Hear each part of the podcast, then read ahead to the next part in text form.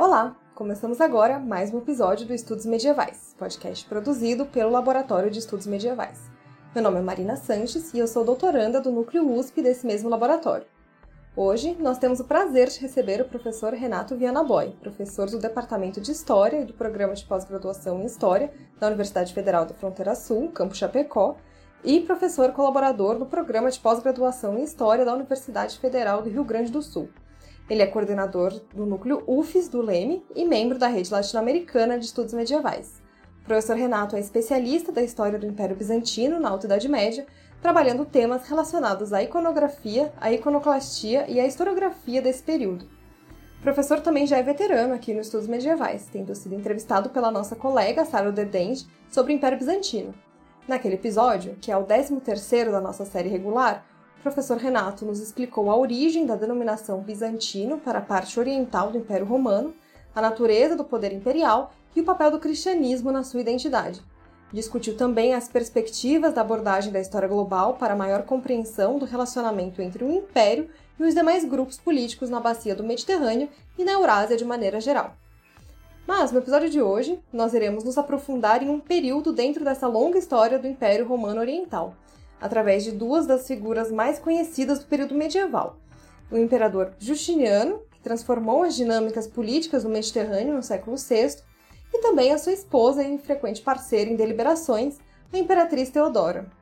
Professor, muito obrigado por ter aceitado o nosso convite. Boa tarde, é, Marina, e é, agradecendo mais uma vez o convite de vocês para fazer parte do programa Estudos Medievais, que é um podcast que, é, inclusive, eu tenho utilizado bastante nas minhas aulas, nas reuniões de laboratório, é, é de muita qualidade, então... Ah, te agradeço, Marina, e em seu nome também eu estendo, né, o agradecimento e, e, e parabenizo também pelo, pelo trabalho que vocês vêm fazendo com esse podcast a, a partir do seu nome com toda a equipe do Estudos Medievais.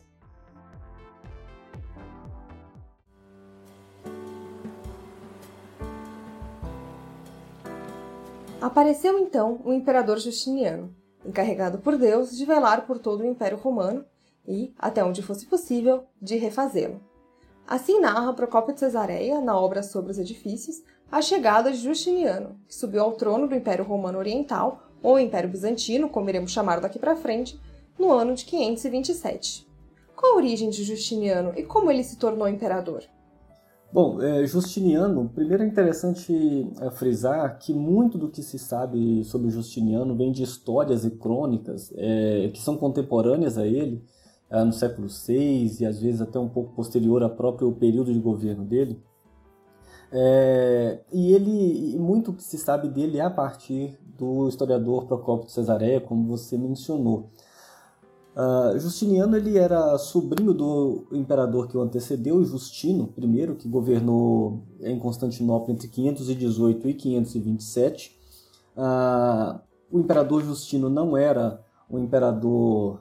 Uh, dos mais vinculados a questões é, intelectuais, é, era um, a, a informação de que ele teria, inclusive, dificuldade para escrever, né? Não era uma pessoa letrada, mas ele se cercou, Justino, uh, de pessoas que, de alguma forma, o assessoraram durante esse curto período de nove anos de governo exercido por ele.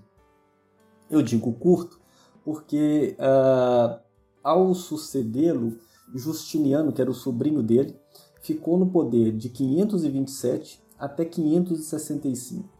Então, Justiniano ele chega ao poder por se uh, vincular ao império, ao governo do império exercido pelo seu tio Justino, né, entre quinhentos e dezoito e quinhentos e vinte e sete.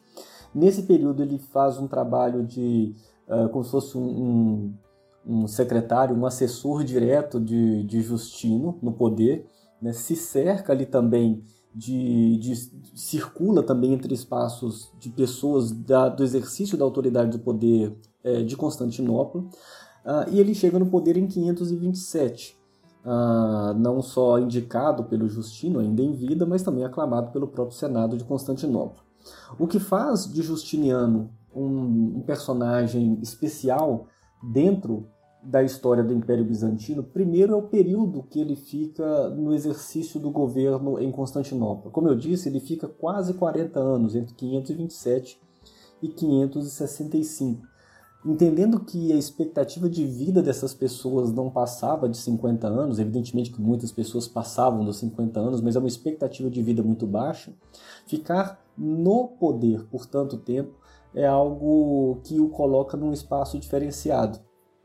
Uma outra questão é que muitos é, governantes bizantinos, é, alguns anteriores e muitos posteriores a Justiniano, também não conseguiram ficar até o fim da vida natural, até o, o fim natural de suas vidas no poder, porque foram ou assassinados ou exilados, né, tiveram o poder usurpado de alguma forma. Então Justiniano é um personagem interessante porque ele tem ah, um período de, de governo muito extenso, ah, tem um, um governo que é muito bem documentado por histórias e crônicas. Entre essas histórias, talvez a mais conhecida e a mais estudada sejam as obras de Procópio de Cesareia, né, uma obra de história, que é a História das Guerras, uma obra sobre as construções que você citou, sobre os edifícios é, de Constantinopla, né, e uma outra obra que ficou conhecida só muito posteriormente, que é a História Secreta. Então a gente tem também as críticas desse mesmo historiador ao governo e à própria pessoa do Justiniano e da sua, da sua esposa Teodora. Uh, também... ele é muito mais político, muito mais estratégico, muito mais eficiente, vamos dizer assim, no poder do que foi, tinha sido o seu, seu tio Justino.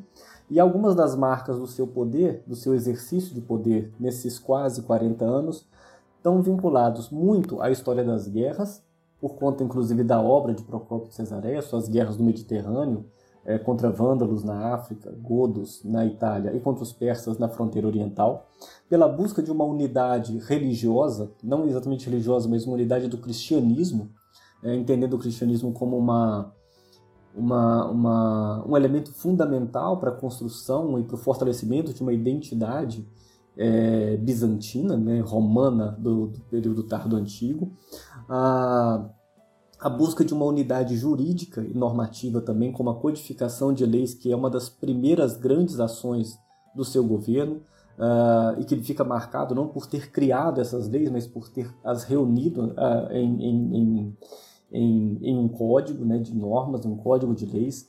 Então ele tem um... E aí, por ter exercido a sua autoridade também sobre a estrutura eclesiástica de uma das igrejas mais importantes do cristianismo, a mais importante do Oriente, que era de Constantinopla. Então, Justiniano tem uma, uma chegada ao poder é, que é precedida por uma circulação dele a espaços de autoridade. É, ele não era filho, não sucede como filho do, do imperador anterior, mas como sobrinho, né, o que é um exemplo interessante de pensar também que essas, essas relações de sucessão não são é, hereditárias ou naturais, é, e também pelo tempo que ele fica e pelas ações que ele... Que ele consegue uh, ter, que ele consegue demonstrar, que ficam registradas para a história e para a historiografia durante esses quase quarenta anos de poder, de exercício de autoridade no campo jurídico, no campo político, no campo militar e também no campo religioso cristão. Um evento muito marcante em toda a história de Constantinopla foi a revolta, ou as revoltas, de Nica em janeiro de quinhentos e trinta e dois, que eclodiram durante uma corrida de biga e que duraram cerca de uma semana até a repressão dos rebeldes pelas forças imperiais. As fontes afirmam que quase metade da cidade foi destruída, inclusive a própria Hagia Sofia, que também já foi mencionada aqui. Quais foram os antecedentes da revolta, sua resolução e, por fim, o seu impacto no governo de Justiniano? Bom, a questão talvez... É... Exista um, talvez, exista talvez um exagero nessa coisa de que quase a metade da cidade foi destruída. O, o importante é pensar que prédios importantes da cidade de Constantinopla tinham sido destruídos. Símbolos da autoridade do poder imperial foram ah, afetados dessa, por conta dessa revolta, que ela dura pouco tempo, né? Ela dura cerca de uma semana, não é um processo longo de, de meses ou anos, Uh, mas ela tem um impacto muito grande por acontecer na capital e ataca, por exemplo, a Catedral de Hagia Sofia, uh, o Fórum de Constantino, o Palácio Imperial. Ela acontece no próprio hipódromo, que também é um lugar importante, um símbolo importante da demonstração de autoridade, de poder é, bizantino. Então nós estamos, nós estamos falando assim, de, de um ataque a símbolos importantes dessa arquitetura é, imperial. Ah, e o que antecede essa revolta, é, em quinhentos e trinta e dois, é, é o fato de que as facções, ah, entre aspas, esportivas de Constantinopla, que eram identificadas por cores, né? Uma facção conhecida por verdes, que era umas, é, formada por pessoas mais vinculadas às áreas mais populares é, da capital, e os azuis, que eram formados basicamente por aristocratas, é, e que funcionavam como agremiações religio- é, esportivas, principalmente nos jogos do, do, do hipódromo, as corridas de bigas, as corridas de cavalo, uh, mas que eram também vinculadas a, a, a, a pensamentos, a ideologias, a facções políticas dentro da capital e do império. Ah, não dá para dizer necessariamente que fossem como partidos políticos, né, ou grandes ideologias políticas, mas eram basicamente facções, grupos distintos que, é, além da participação nas, nas, nas competições no hipódromo, também é, eram identificadas com grupos políticos distintos, né, de, de, de formações distintas. Uh, então, já era uma, um, o espaço do hipódromo já era um espaço de disputa não apenas de corridas, mas também do encontro de grupos politicamente distintos, né, que disputavam espaços de poder dentro do Império Bizantino e da capital. Evidentemente que não só Justiniano, mas os imperadores também que o antecederam tinham ali as suas vinculações com, com essas facções. É, e mais do que isso, o hipódromo é o local onde o imperador e a corte imperial se encontravam com a população. Né? O, o camarote onde essas, essa, essa corte se, se posicionava para assistir às competições era do lado das grandes arquibancadas, fossem elas ainda de madeira no período de Justiniano, posteriormente se tornou também de mármore, uh, mas a população está ali muito próxima, fisicamente muito perto do, do, do imperador, né, e fisicamente muito perto de quem exerce a maior autoridade daquele, daquele império. Então é, uma, é um espaço não só de disputas é, esportivas, se podemos chamar assim, mas também de um espaço de encontro entre diferentes grupos políticos com a, o principal, a principal autoridade política do período, que é o imperador. A, a, a, a, a revolta ela começa justamente durante uma dessas, uma dessas é, competições, a, não fica muito claro, é, a gente infelizmente não tem imagens disso, né? Uh, mas é uma disputa entre, entre bigas e que, para um, tentar entender quem é que teria vencido essa disputa, se recorre à figura do imperador. Essa figura do imperador, também não, não com muita certeza, aponta ali o seu grupo como o grupo vencedor. O fato é que os dois, as duas grandes facções já não vinham com uh, um momento muito, uh, como é que eu vou dizer... De, de, de harmonia, com, não exatamente com o Justiniano, mas com o poder imperial desde a época de Anastácio, que é o imperador que antecede a Justino, né, no final do século V e o começo do século seis. Ah, então já era um espaço onde essas, essas advers, adversidades, essas, esses antagonismos políticos já estavam aflorados, ah, e ao se iniciar ali uma confusão entre, na, na disputa das corridas, os dois grupos se voltam contra o imperador e passam a destruir, a partir de então, numa, numa, numa revolta de muita violência, uh, espaços, símbolos da autoridade do poder político uh, em Constantinopla.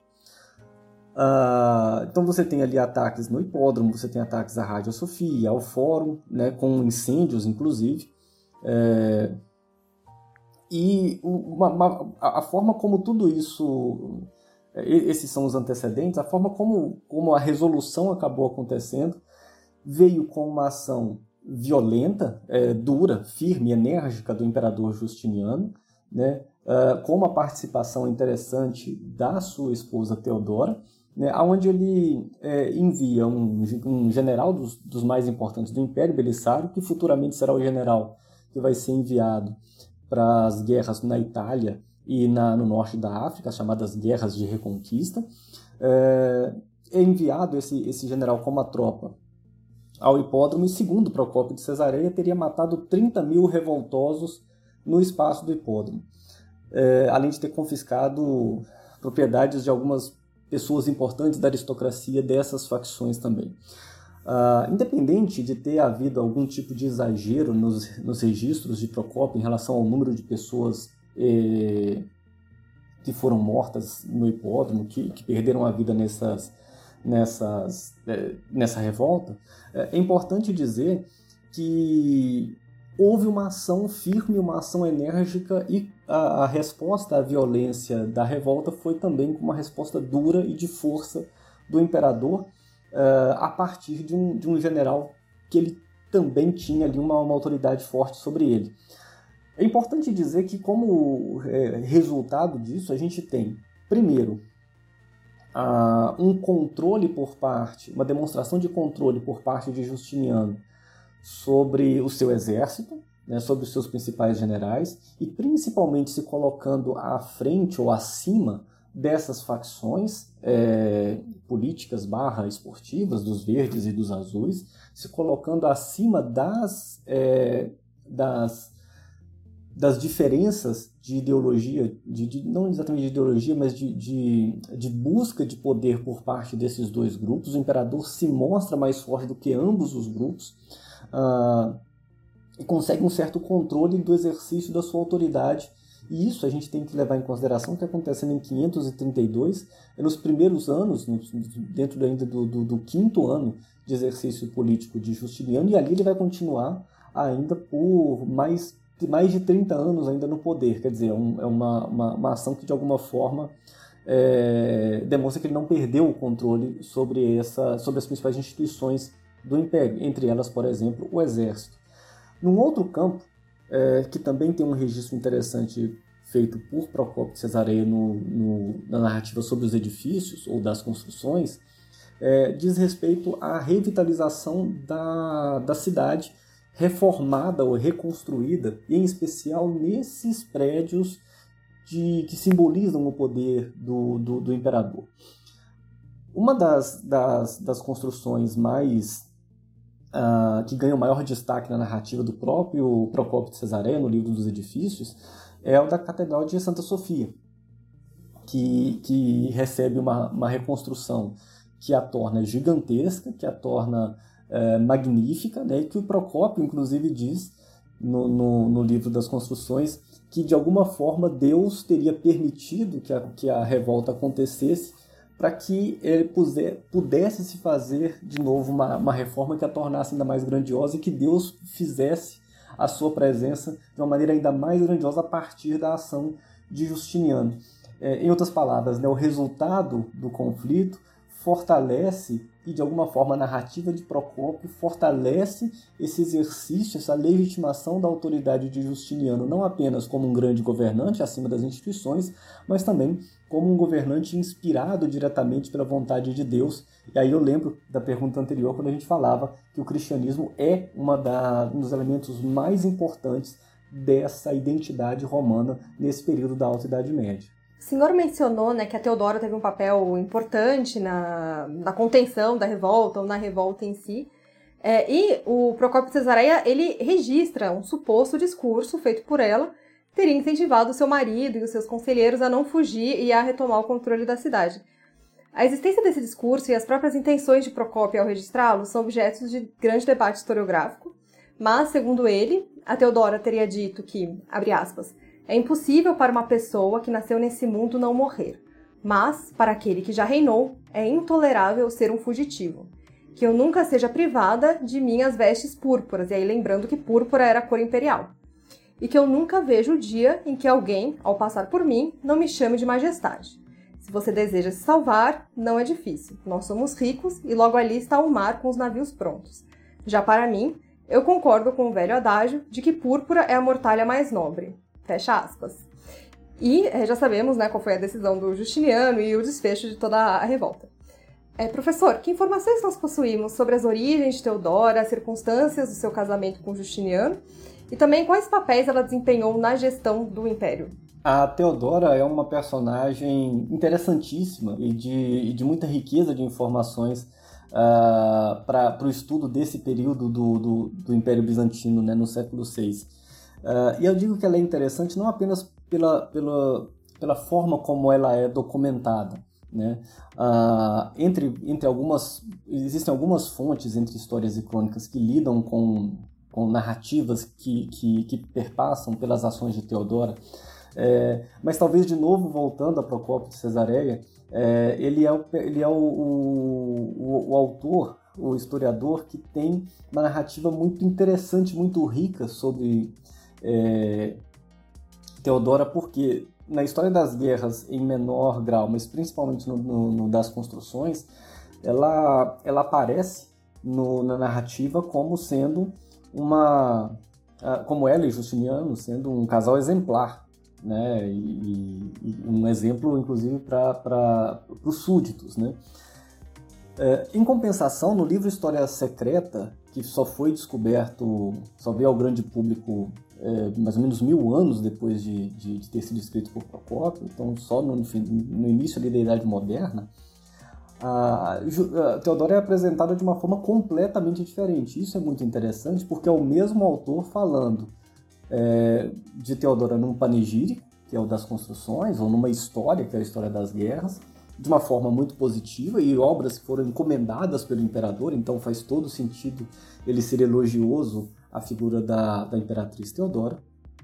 Como também é interessante que na História Secreta, quando ele se vê, entre aspas, mais livre é, da... da das pressões imperiais para escrever o texto, onde ele vai fazer, inclusive, duras críticas ao imperador, à política imperial ao longo de todo esse período de governo de Justiniano, ele faz algumas considerações não tão elogiosas à figura de, de Teodora. O que se sabe é que uh, Teodora perde o pai ainda muito jovem, né? Uh, o seu pai trabalhava para o grupo dos Verdes, que naquela, naquelas facções do circo ou do hipódromo Uh, eram os grupos mais populares, é, e ela não consegue, depois que o seu padrasto, né, se recoloque no mesmo espaço que o pai estava junto aos Verdes, e isso causa nela, teria causado nela uma certa frustração a ponto de ela é, trocar de facção, né, e começar a se juntar e se aproximar do grupo dos Azuis, que era, como eu disse, o grupo mais aristocrático. É, É também dito em algumas fontes, e Procópio, na História Secreta, diz, diz isso de, de, de maneira crítica a, a Teodora, o fato dela ter se, se, ser originária também de um, de um mundo periférico em relação a, aos espaços de poder. Ela não é de uma família aristocrática, não é de uma família nobre, como diz, né? E ela tem trabalhos que não são tão... É, Tão, tão elogiosos, como ela teria trabalhado como dançarina, uh, e deixa subentendido ali que ela teria, sido, teria feito também trabalhos vinculados à, à prostituição, uh, ainda na sua juventude. O mais interessante é que depois que ela sai desse espaço de uma, uma garota jovem que perde o pai, enfim, uh, tenta mudar esse lado dela das facções, não é uma mudança de lado justamente por, por questões políticas ou, ou, ou esportivas, dentro do hipódromo, mas para uma tentativa realmente de, de, de busca de um espaço melhor para ela. E nessa busca ela conhece Justiniano, ainda no período de governo de Justino, né, ainda quando ele não era imperador, né, mas ele ah, ainda como um, um assessor de, de, de, do imperador eh, Justino, É, se liga a, a, a Justiniano ainda nesse período, se casa com ele ainda antes dele se tornar imperador, e uma vez é, Justiniano é, tendo chegado ao poder imperial, ela também consegue essa ascensão. Então perceba que, é, apesar de todas as críticas encontradas na História Secreta, é uma narrativa muito interessante de uma personagem que sai de um mundo periférico para o centro da autoridade do poder político em Constantinopla, no século seis. Uh, mais interessante do que isso, né? mais, é, é, a narrativa se torna ainda mais rica quando a gente percebe que Teodora não só teve uma habilidade nas suas circulações e nas suas conexões pessoais para poder chegar até esse espaço de se casar com um futuro imperador. Evidentemente ela não sabia que ele seria imperador, evidentemente que isso tudo, o, o, o, o final da história justifica os, os, os passos anteriores nesse caso. Mas ela consegue se ligar a alguém que tem uma projeção política, isso é muito, muito importante.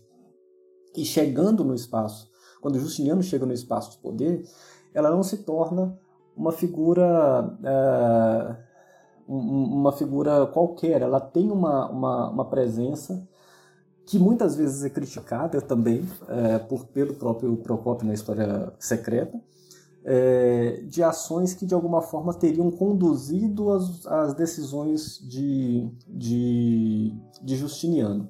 Aqui duas questões importantes. A primeira delas é que é, Teodora é colocada, apresentada na historiografia como uh, imperatriz, né? E de fato é o que ela é, né? Uma imperatriz, é a esposa do imperador.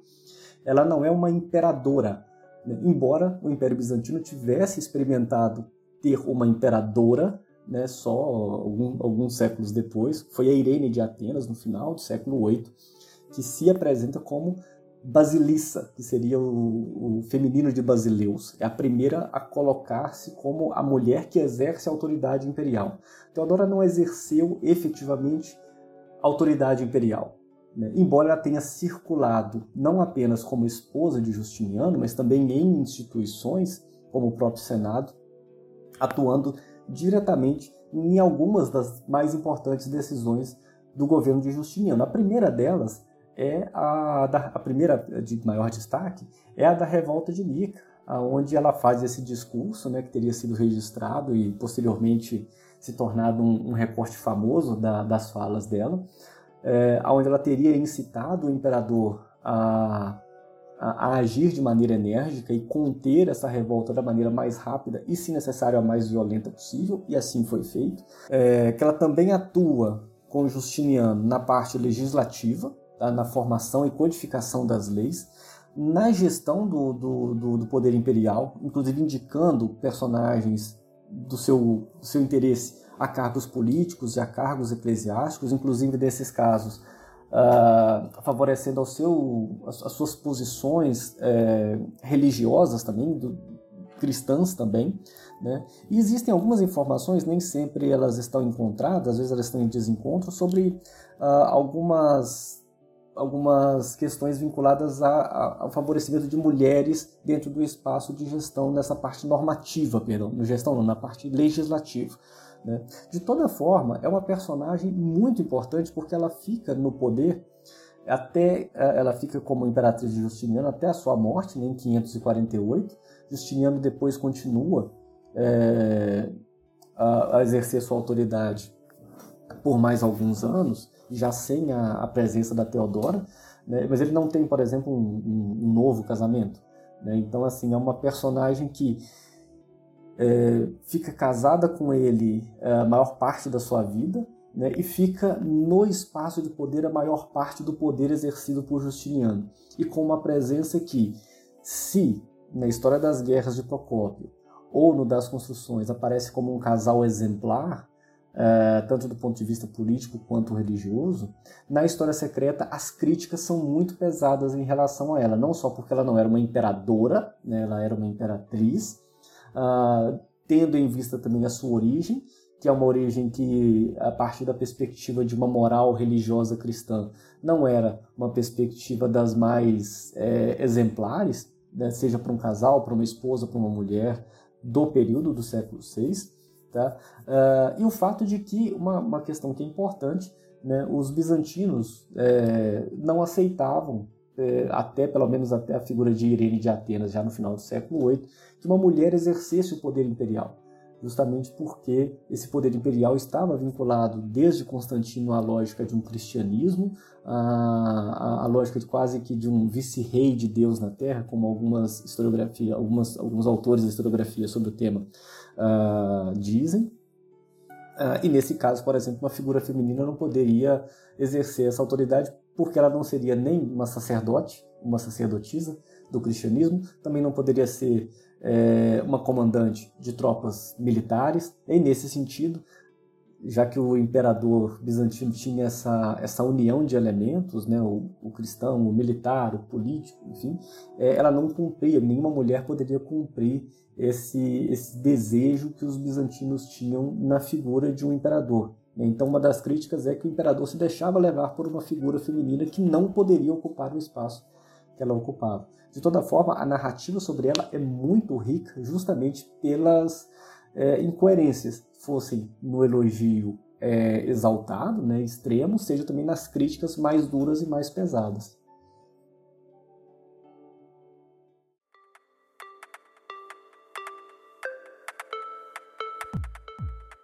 Nós já citamos aqui diversas vezes o autor Procópio de Cesareia, o que não é surpreendente, dado que ele escreveu muitas das obras mais importantes para o nosso conhecimento do Mediterrâneo é, inteiro é, nesse período.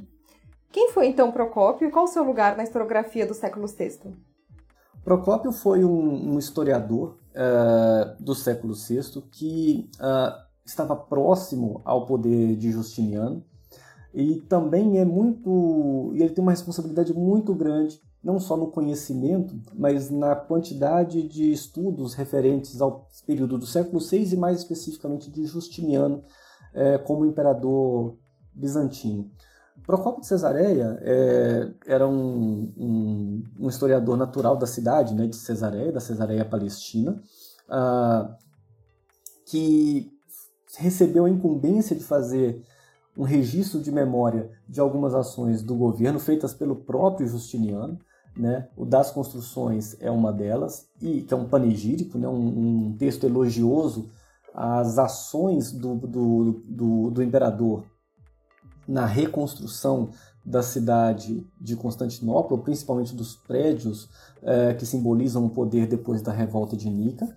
Ah, recebeu também a incumbência de ir junto com o general Belisário para o Mediterrâneo para escrever sobre as guerras que o imperador eh, É, das, das guerras que o Império travou contra os vândalos no norte da África, os godos na Itália e na fronteira oriental contra os persas. É, e, e essas duas obras elas tinham uma função bem diferente daquela que nós entendemos como história na atualidade, né? Hoje em dia, por exemplo, quando se pensa na função do historiador, da historiadora, é o profissional, o profissional que escreve sobre o passado, Uh, visando um público leitor e que vai discutir as suas, seus estudos, suas pesquisas no presente, né? A gente não faz pro, uh, pesquisas pensando em quem vai nos ler daqui a cinquenta, cem, duzentos anos. Uh, a, a concepção de história clássica, vinda inclusive de Heródoto, que Procópio de Cesareia replica nessas, né, nessa história das guerras principalmente e no panegírico das construções, é fundamentalmente uma construção de uma narrativa sobre o presente dele, Uh, ou o período dele, recuando alguns anos em relação ao, ao seu presente, é, mas visando uma construção de um espaço de memória para gerações futuras, e uma, uma construção de um espaço de memória que fizesse do governo de Justiniano um governo exemplar, um exemplo a ser seguido caso gerações futuras estivessem é, diante de, de, de, de, de problemas semelhantes aos enfrentados por Justiniano. Então, um imperador que escreveu duas, perdão, um historiador que escreveu duas grandes obras a, re, encomendadas diretamente pelo Justiniano. E por circular no Palácio Imperial, ele tinha acesso, por exemplo, aos discursos que eram feitos pelo imperador, pelo próprio Belisário, o general, uh, além de outras questões institucionais. Uh, evidentemente que sendo uma narrativa, ou sendo narrativas eh, que deveriam exaltar a figura do imperador, a obra de Procópio de Cesareia, essas duas primeiras obras, acabaram criando, junto do poder imperial de Justiniano, a figura de um grande imperador, de um imperador diferenciado dos, dos anteriores, que de fato tem elementos que o diferenciam, né, na questão religiosa, militar, jurídica, como eu disse, é, mas tem um, re, um registro muito, muito bem construído, muito forte. É, por outro lado, como o poder de Justiniano durou muito mais tempo do que o dos seus predecessores, foi um tempo suficiente também para que Procópio, de alguma forma, se, se desencantasse com a figura de Justiniano e perdesse um pouco do encanto com Justiniano e com o próprio imperador, com o imperador e com a pessoa do imperador. O que fez com que ah, tivessem sido encontradas posteriormente os escritos dele chamados de História Secreta. A História Secreta é, são, são críticas muito pesadas, muito duras do, do, do historiador sobre Justiniano, sobre Teodora, sobre a política imperial, sobre Belisário, o general, sobre Antonina, a, a esposa do general Belisário. É, então, é, é uma série de críticas é, é, pessoais e políticas feitas por Procópio e que ela nunca foi publicada, né?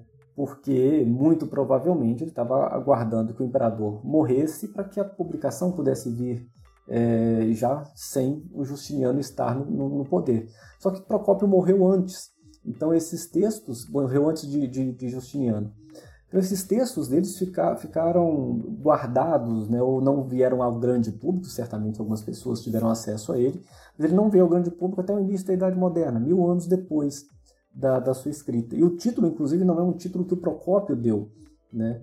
A História Secreta é uma tradução é, do, do, do, do que foi, foi, foi pensado, né? Que seria a história não dita, né? Ou do grego, né? A anedocta, né? Que é a história não contada, né? Então ficou esse, esse título, mas é um título que não foi dado pelo Procópio, foi um, foi um título dado posteriormente, né? É, já depois da morte dele.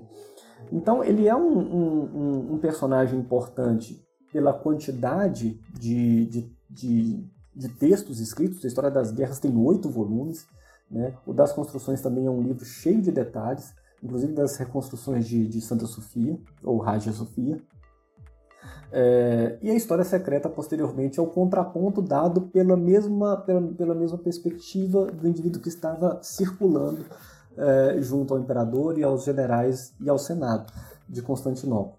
Então é um, é um personagem que, que é, tem junto de si um, um, um recurso de autoridade muito importante para o período. Para nós, isso, a gente lê isso com muita crítica, mas para o período do século seis, é, ele tinha um, um, um elemento que garantia a autoridade da sua escrita, que é o fato do testemunho. Era verdade o que ele dizia, escrever, o que ele registrava, porque ele viu, porque ele estava lá, porque ele testemunhou.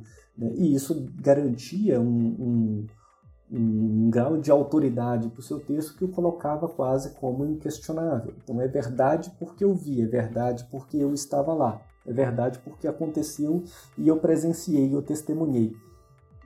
Procópio, então, é esse personagem diverso, né, com três grandes obras, uh, uma delas a História Secreta Incompleta, uh, um grande panegírico e uma grande história dos conflitos é, militares, né, é, é, dos exércitos, das tropas bizantinas, das tropas de Justiniano no Mediterrâneo e no, no Oriente Persa.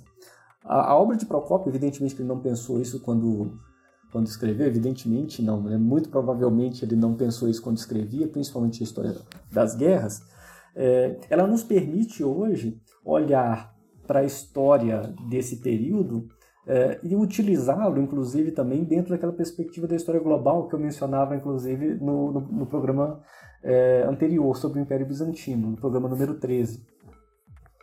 Porque uh, ele narra, a partir de uma perspectiva do poder imperial, as relações desse poder na Itália, no norte da África e no Oriente Persa, nem sempre a partir de uma perspectiva belicosa, muitas vezes a partir de uma perspectiva diplomática, né? É, entendendo algumas vezes, inclusive, o, o exercício da guerra não é um exercício dos mais... Não é, não é a primeira opção para essas pessoas, já que ele custa homens, custa recurso, e às vezes pode custar a própria vitória na guerra.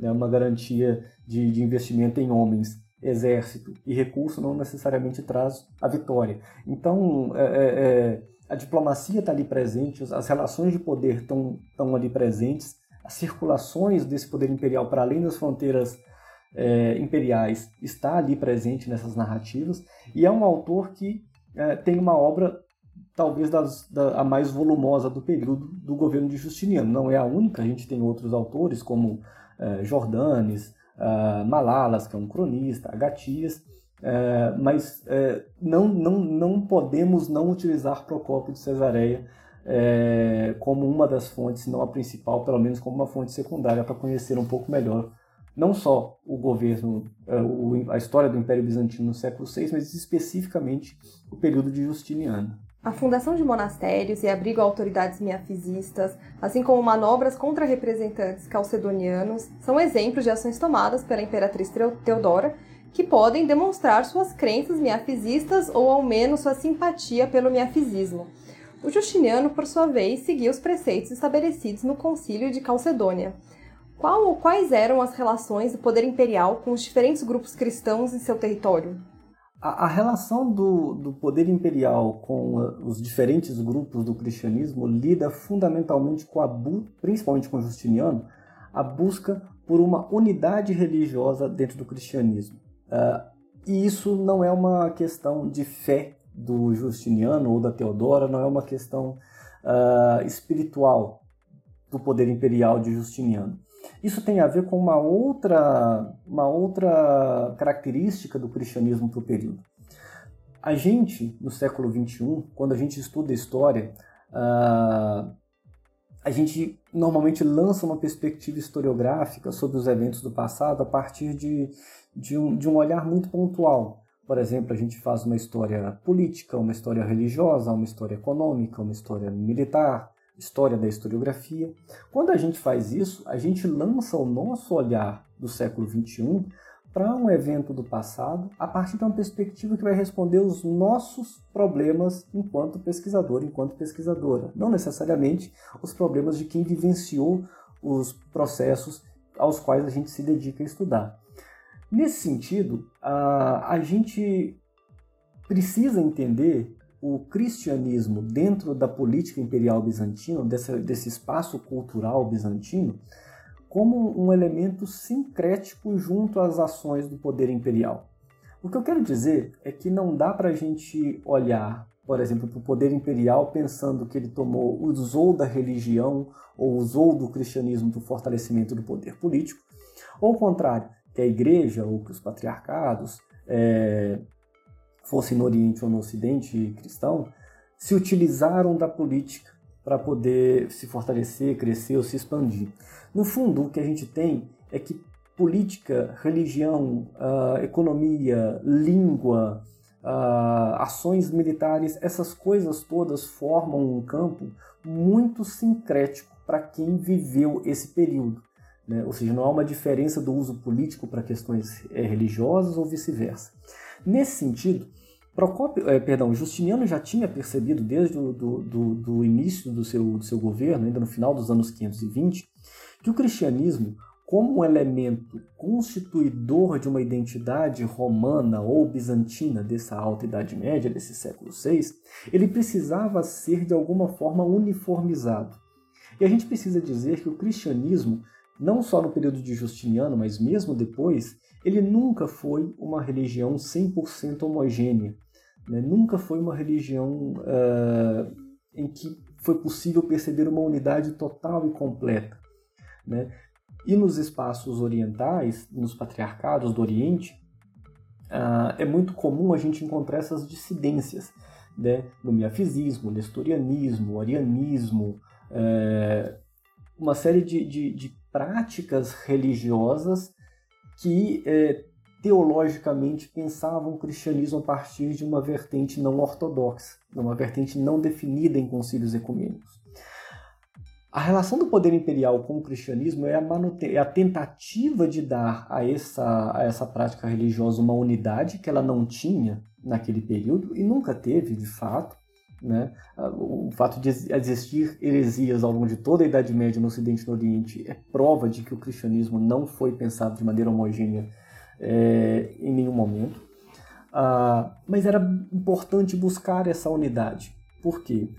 Porque, sendo o cristianismo parte constituidora da identidade dos bizantinos, dos romanos da Alta Idade Média, é, era necessário que não houvesse fragmentações, rupturas dentro dessa constituição fundamental de identidade. E elas existiam.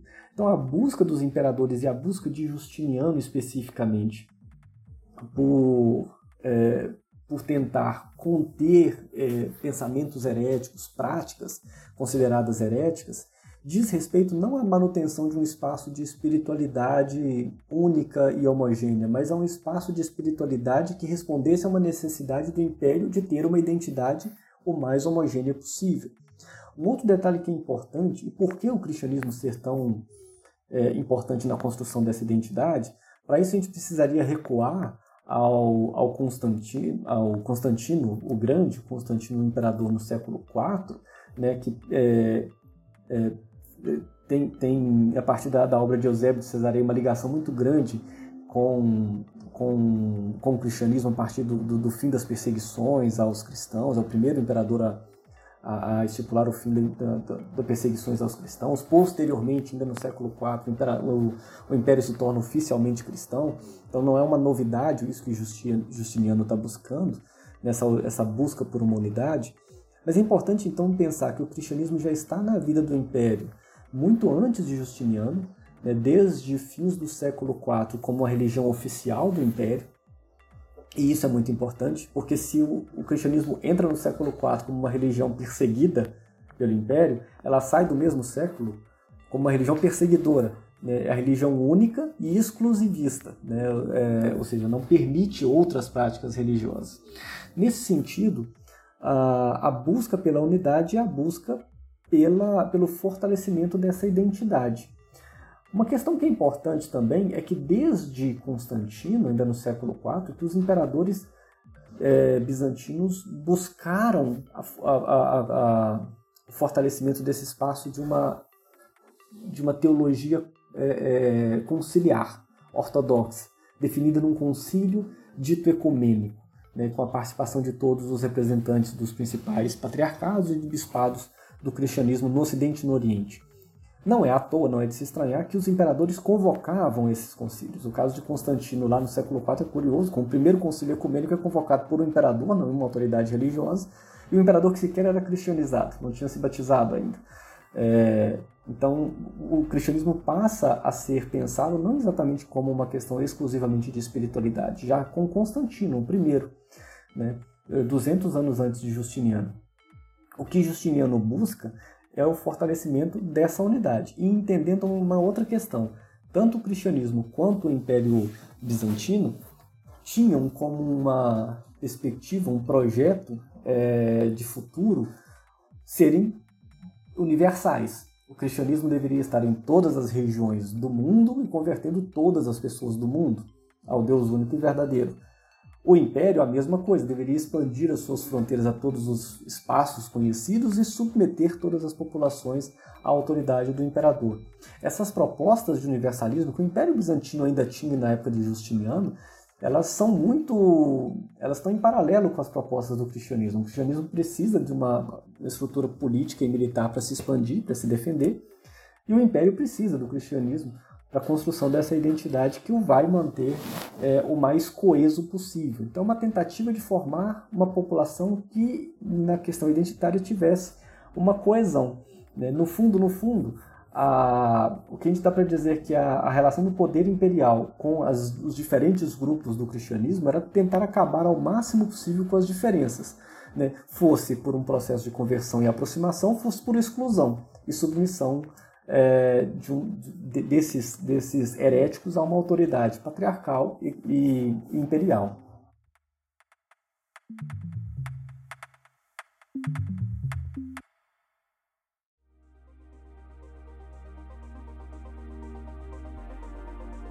É, algo que ficou muito evidente é, durante todo o episódio é que não é possível falar sobre o Império Bizantino no século sexto sem tratar das guerras travadas por Justiniano na bacia do Mediterrâneo, como as já citadas, né, contra os vândalos, norte da África, contra os godos na Península Itálica, é, frequentemente chamados de Reconquista, mas também já foi mencionada a guerra contra os persas, as guerras, né, contra os persas.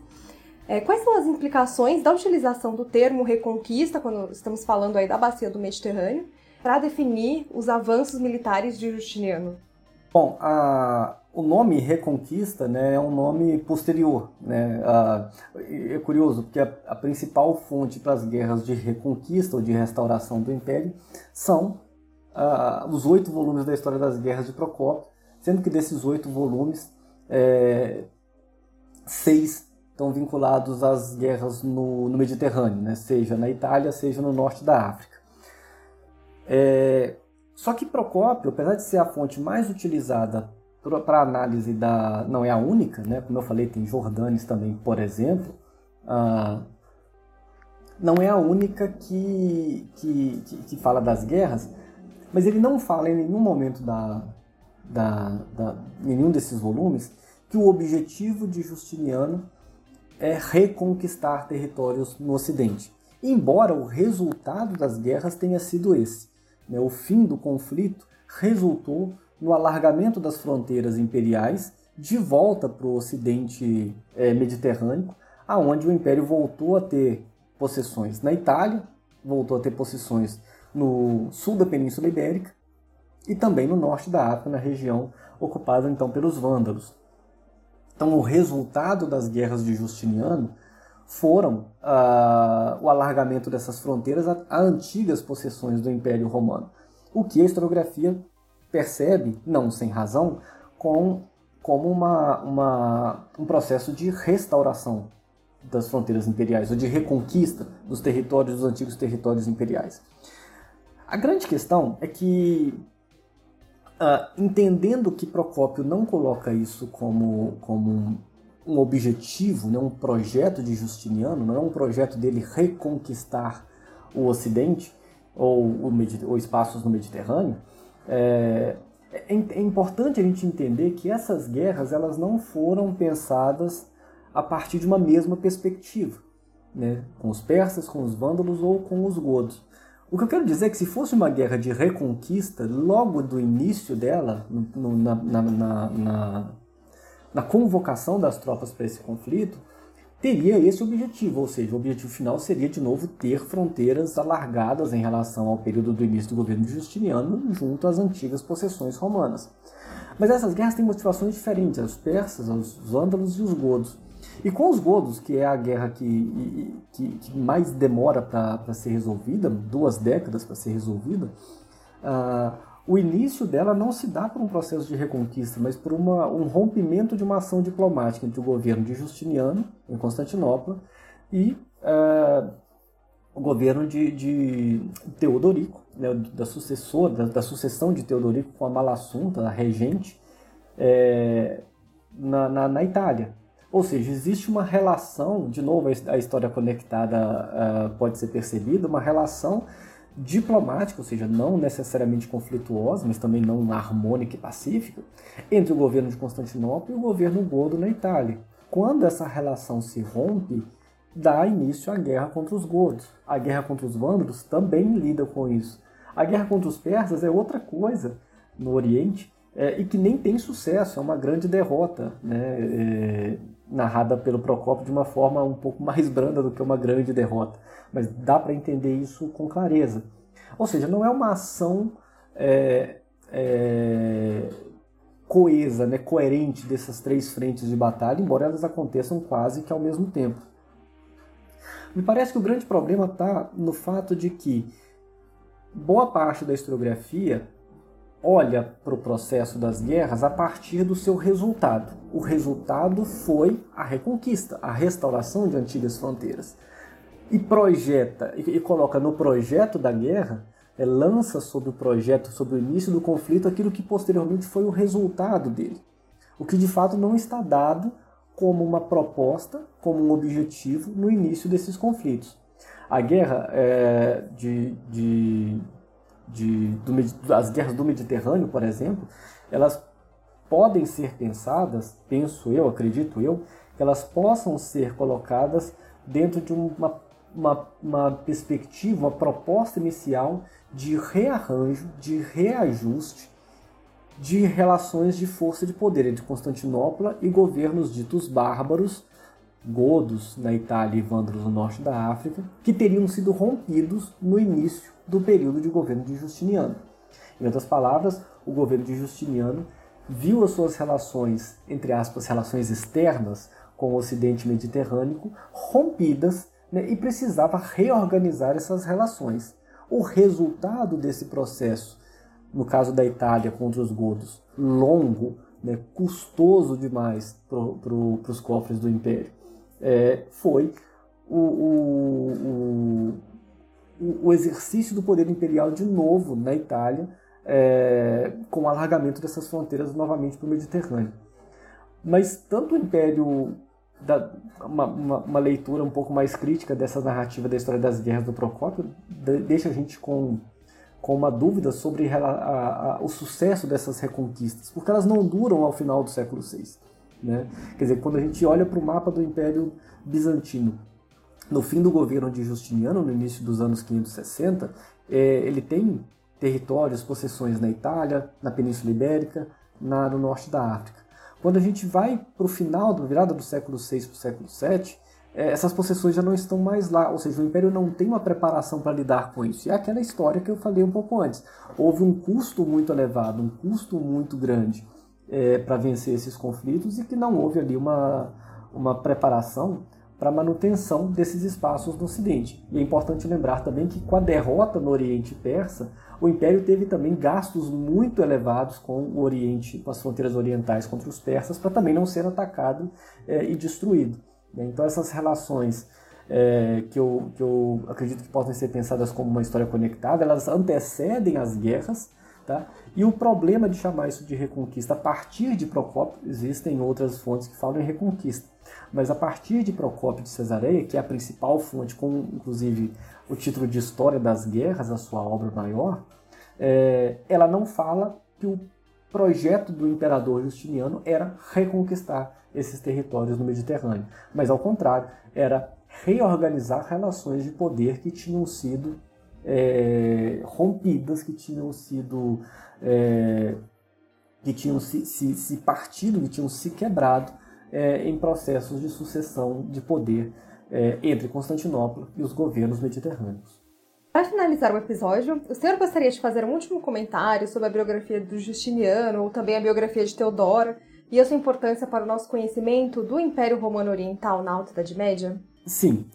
Uh, voltando ao que eu falei no começo, né, o governo de Justiniano ele é uh, um governo incomum, um governo singular, pelo tempo que ele, que ele dura, né? Um governo, que, um governo que dura quase quarenta anos, não ele com quase quarenta anos de idade, mas quase quarenta anos de exercício de poder, num poder que não era incomum É, governantes, imperadores serem destronados, é, fosse pelo exílio, fosse por uma execução.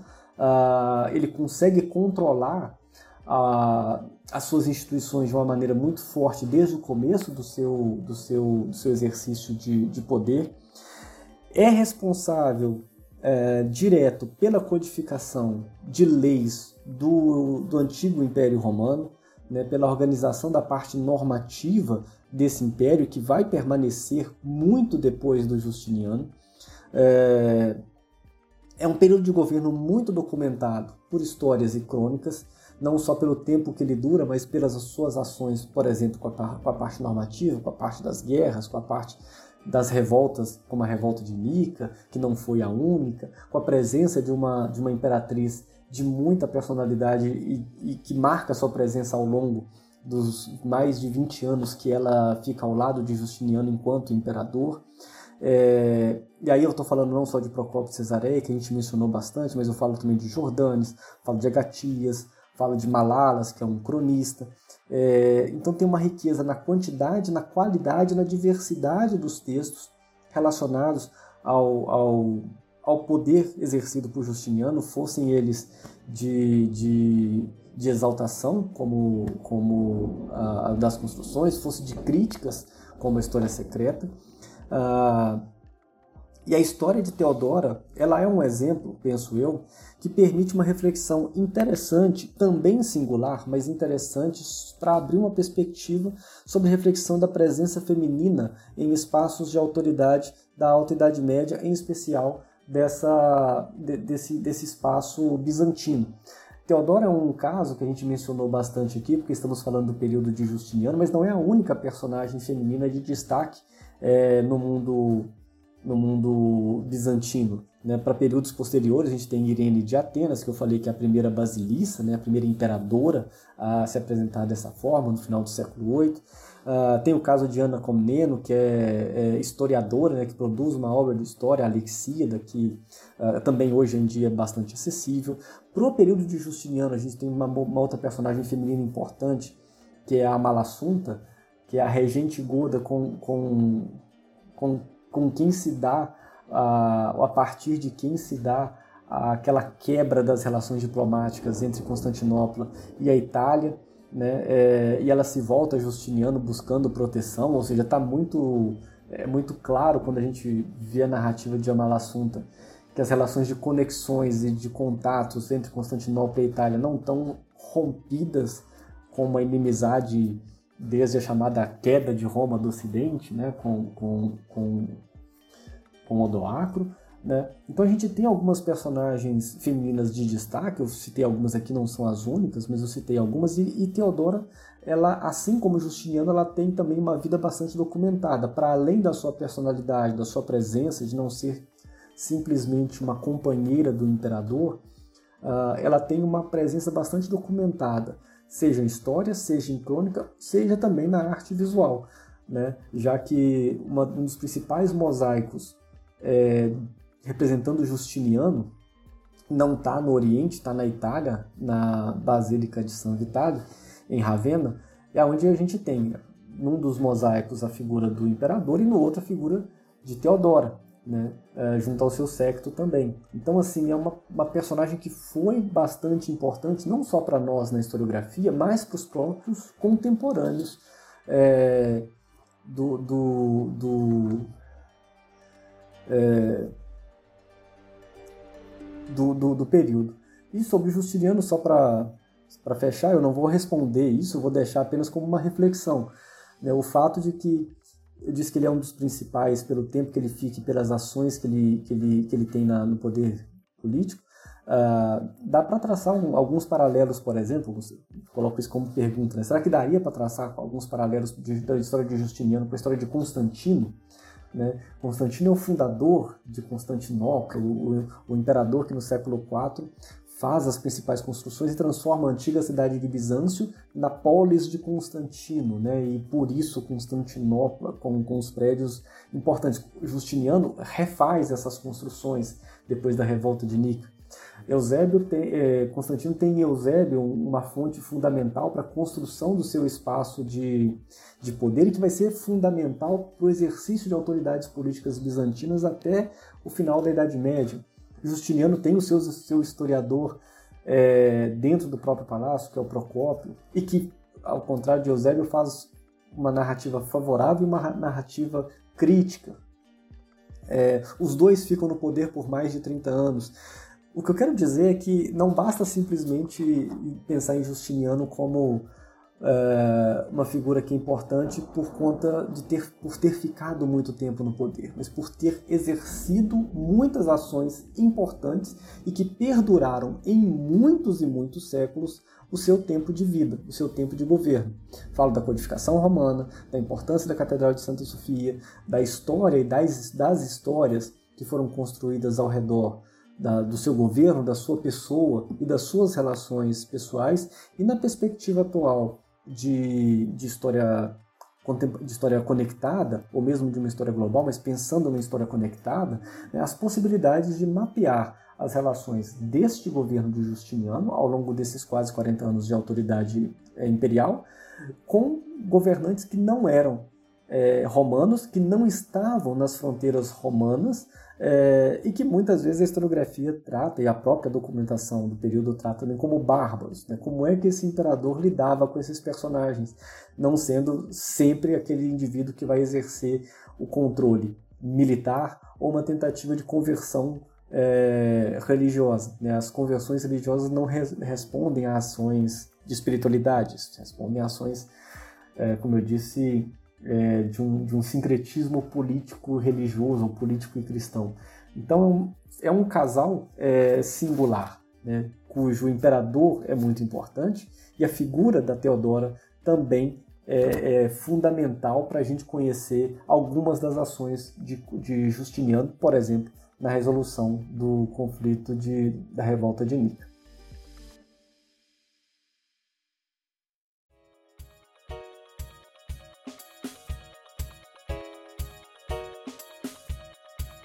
Caso os nossos ouvintes tenham interesse em se aprofundar em algum dos temas abordados, ou também de responder, talvez, alguns questionamentos colocados agora na última resposta, o senhor poderia deixar algumas recomendações bibliográficas? Sim, eu vou deixar algumas é, é, que me parecem interessantes, não são as únicas, mas me parecem algumas que são interessantes. Ah, da historiadora Avril Cameron, tem dois textos que eu acho interessantes para o período. O primeiro é Procópios and Sixth Century, que é o conhecimento desse século sexto de Justiniano a partir da obra de Procópio, não só da história das guerras, é, e da mesma autora também um tema semelhante, The Mediterranean World in Late Antiquity, que é uma obra... É, também lida diretamente com o governo de Justiniano, né? Sobre Justiniano, uh, o historiador James Evans tem um, um livro do fim dos anos noventa que se chama The Age of Justinian. É, curiosamente, o, o título é muito semelhante de um outro autor chamado Michael Maas. É, se o do, do James Evans é The Age of Justinian, do Michael Maas é Age of Justinian, né? Ambos lidando aí com o período, exclusivamente com o período de governo é, de Justiniano. Tem uma obra de um, de um historiador Roger Scott, o nome do livro é, é Byzantine Chronicles and the Sixth Century, que é uma série de artigos e capítulos de livro publicado e depois reunido pelo historiador é, num, num livro único. E alguns desses, desses capítulos ele trabalha diretamente com o governo de Justiniano e com uma reflexão sobre o governo de Justiniano a partir de crônicas e histórias. É, vou citar aqui três exemplos apenas. Uh, um deles é Malalas, The Secret History and Justinian's Propaganda, é, onde ele articula o governo de Justiniano com uma crônica de Malalas e a história secreta De, de, de Procópio de Cesareia. É, um outro artigo, Writing the Reign of Justinian, Malalas versus Teófanes, também utilizando o cronista Malalas para verificar, estudar, refletir sobre o, o, o registro de, de, de Justiniano. E um terceiro, só para ficar no, no mais um exemplo, Justinian's New Age and the Second Coming, que é uma... um artigo interessantíssimo do Roger Scott, dizendo que as guerras de, de, de restauração de reconquistas não só não eram de restauração de reconquista, mas não eram sequer a obra mais importante, ou melhor, o projeto mais importante de, de Justiniano. Segundo esse historiador, a, o que Justiniano tinha de mais importante era uma, uma codificação das leis e uma unidade, ou a busca por uma unidade religiosa do cristianismo. A ideia de que o império único teria que ter uma religião o menos fragmentada possível, uma norma, uma lei o menos fragmentada possível.